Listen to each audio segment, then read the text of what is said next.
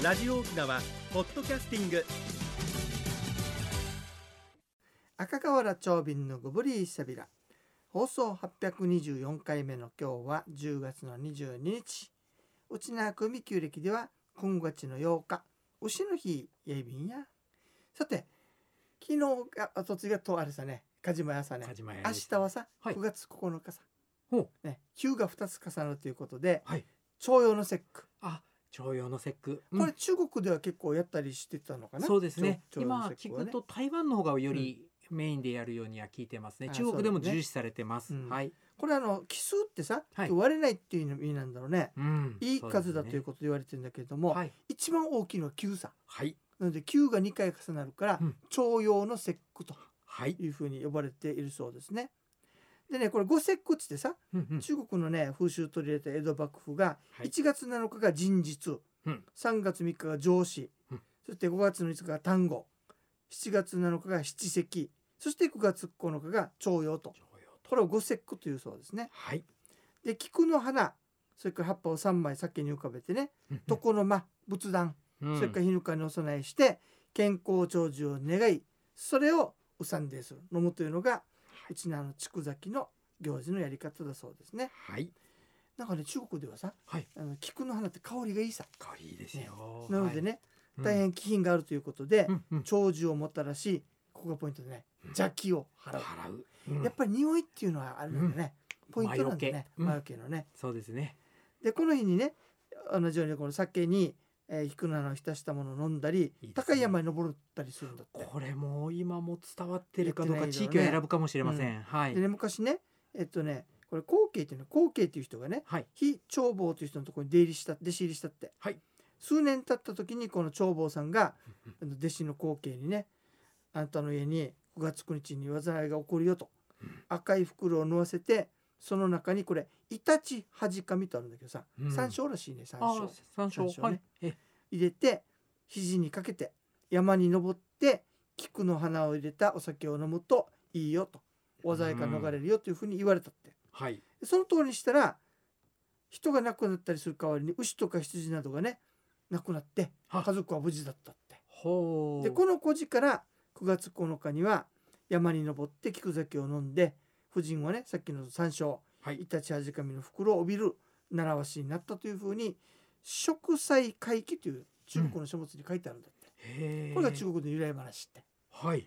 で琉球にはねいつ頃伝わったかというとよく分かってないんだけれども1664年中国から来る札幌市ね、はい。の記述の中に徴用の説っていうのが出てるって。はい。でやってたかもしれないね。そうですね。で琉球国来記たびたび登場するね、うんうん。あの王府が作った書物によるとねはい。9月の節句ハエのうどんっていうからあの南伝だね首里城のね。ですね。南伝でもっうてん。儀式があると。遠隔寺から菊酒を報ずっていうのがあるわけ。菊酒出てきましたね、ということはこの頃にはすでにやっていたっていう。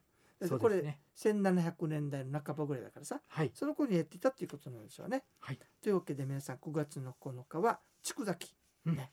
あの菊の花だったり葉っぱだったりお酒に浮かべてお供えしてそれを飲むと健康長寿得られますよという行事だそうですね。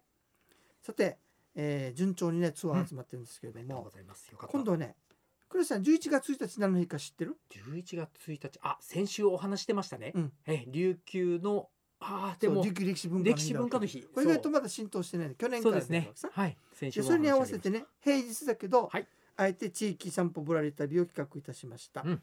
第1弾が11月の1日の水曜日、えー歌と神々の旅ということでね、はい。やっぱり琉球王国時代にはさ中国との関係とかねあったりしたもんだから、たはい。面白いのが逆にさ今回回るところはさ、うんうん。えー、と松山、はい。若狭波の上まで歩いていくわけ、おーもうもう。松山公園からね、港口でですね。そうするとね、はい。松山公園の中にあの、はい。あのねクリンダっていう村があってはい。昔これ、チャイナタウンだわけさ。でしたよね。でそこの記念碑とか、はい。あと面白いのはエイサーに関わるう。ん対中商人の遺跡があるわけ。おーそうですか、なのえーでそこも知らなかった。見見てね。はい。その後に道後屋敷という歌の舞台を見てはい、それから漆器の町若さを見てうんそして、えー内縄芝居の検証碑ここで内縄芝居のね今回はお笑いに焦点を当ててみました。お沖笑い。縄のお笑いとはどういうものなのか。へえ、そしてそれから波の上宮に行くとはい。波の上ってうんうん。日本の神様さ、そうですね。そのはい隣に仏教のお寺があるわけよ。あらそうですか、うん、五国寺、あ五国寺。はい。そしてその隣になんと道教のあら神々が祀られている並んでんです死聖廟っていうのがあるわけよ。そこにねあのはい。有名な関羽、あカウンさん、うんはい。三国志の関羽とか天、うんうん。あとあの道教の神様がね祀られてるわけ。そうなので神と旅とそれから舞台あの途中途中のところではね、はい。歌があるわけ。えとなると歌碑がそう。ある歌碑はないんだけどあないんだけど。そこでもって歌をかけてこんな歌の背景ですよみたいなのを解き明かしていくというはいツアーになっておりますので、うんえー興味のある方はぜひご参加くださいね。はいで今回ね午前の部が9時15分集合、うん午後の部が、えー1時45分13時45分集合で、はい松山公園向かいの、えーあ復習園向かいの松山公園に集合となっております。料金が2000円となっておりますので、うんぜひお気軽にご参加くださいね。マッチョイビンドッサイ。それでは次のコーナーです。沖縄のなんだ。実はね、はい。国吉さんあの各地でさよく話するんだけど各村々にニーヤーと言ってね根っこの屋根とか言ってニーヤーという、はい。一番この村で古い家っていうのが残ってるわけさ。でそのニーヤーに関わる話でね古い集団。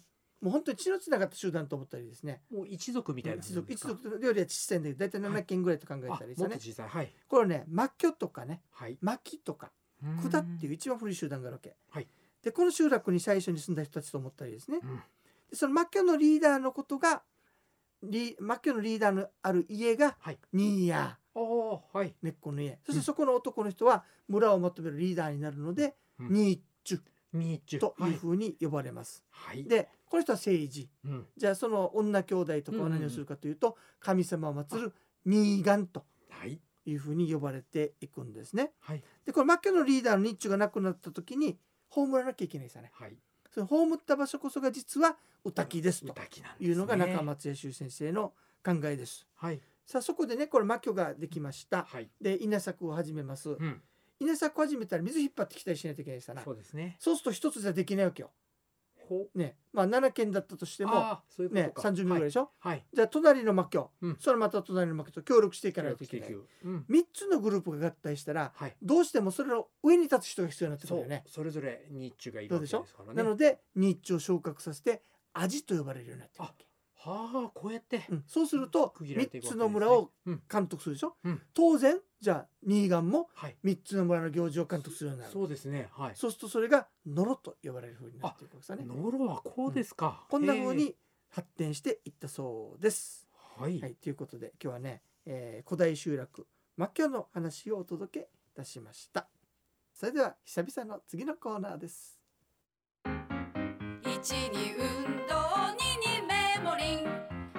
私が私であるためにメモリン一に運動二にメモリンあなたがあなたであるためにメモリン One, two, smile.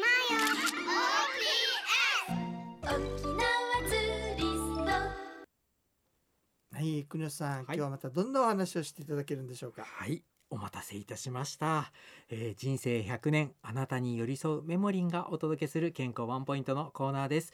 本日は機能性表示職員についてその3となります、えー健康職員の中でも効能効果を伝えていいえー機能性表示職員。メモリンは機能性表示職員の届け出を完了いたしました。今回はメモリンが届け出た記憶力注意力空間認識力を維持する機能について説明いたします。よく聞くことのある記憶力は日常生活で見聞きした情報を覚え思い出す力と説明されています。注意力とはえ注意を持続しながら行動を正確に続ける力となり空間認識力は物体の位置や方向色形を素早く正確に把握する力と説明されています。それぞれ脳の健康に関わる重要な内容です。来週も詳細ご紹介します。以上健康情報でした。はい、ありがとうございます。はい確かにあれだね、重要だね。ええ重要だと思いますでもねでもね、びっくりしたね。1と2は大体なんとなく分かるさ、うん最近物覚え悪いなとかさ、はい年取ったらこんなだよねとかね。注意がしづらいなとかありますけど3番目のこの空間認識の力っていうのはうん気づかなかったな。あのドアの使い方ですとか、うんあとこの時計を見る力とかっていうのが空間認識力になってくるあ時計を見るね。あ、はい。あのそれも入ってくるわけだ。うん、こういうものの能力の一つとされてます。あ、なるほどですはいね。また来週ありがとうございました。はい、ありがとうございます。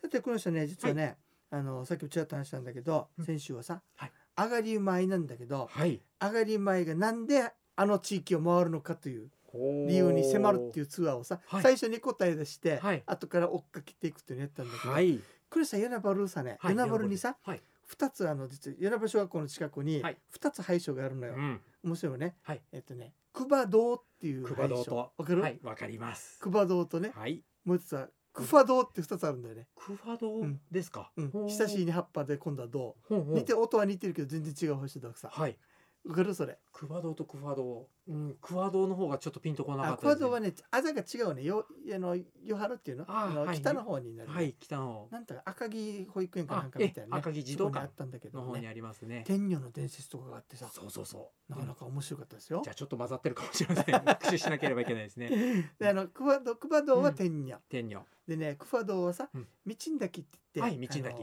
子宝に恵まれるそうですね。廃所って言われてるんだけどさ。あの大阪の与那原マジックの伝説の。そうそう、はい。そこのあそうそうその通り、はい。あのそこに向かってのさ、うん。あの拝みどころなんだそうですよ、うんえー、ゆむ山のゆんたくするうちね時間のちょい便。これさん久しぶりでしたけどもね、はい。またよろしくお願いしますこちらこねそよろしくお願いします。完全復活です。はい。ねはいで皆さんあの11月の1日にね、はい。琉球歴史文化の日ということであの歩きツアーをやりますけどもね。もう一回ねこの12月の9日の土曜日にはね琉球歴史文化ミステリーツアーということでね、はい。第一章子と第二章子の交交代のさはい。物語がたくさん朝とともに残ってるわけ。それをミステリーツアーとして。それをミステリーツアーとして構成しているのでうん。これも同時に募集かけてますのでね、はい。えー興味のある方はぜひそちらの方も申し込みくださいね。これは土曜日なんでね、はい。参加しやすいかと思います。さて寒くなってきてるんでねねうんお互いあの気をつけましょうね、はいさあ番組のご案内や赤瓦長瓶と久々の、はい。眠りのクリエシャイビータン。はい、チョンチ仕組み装置一平二平デービル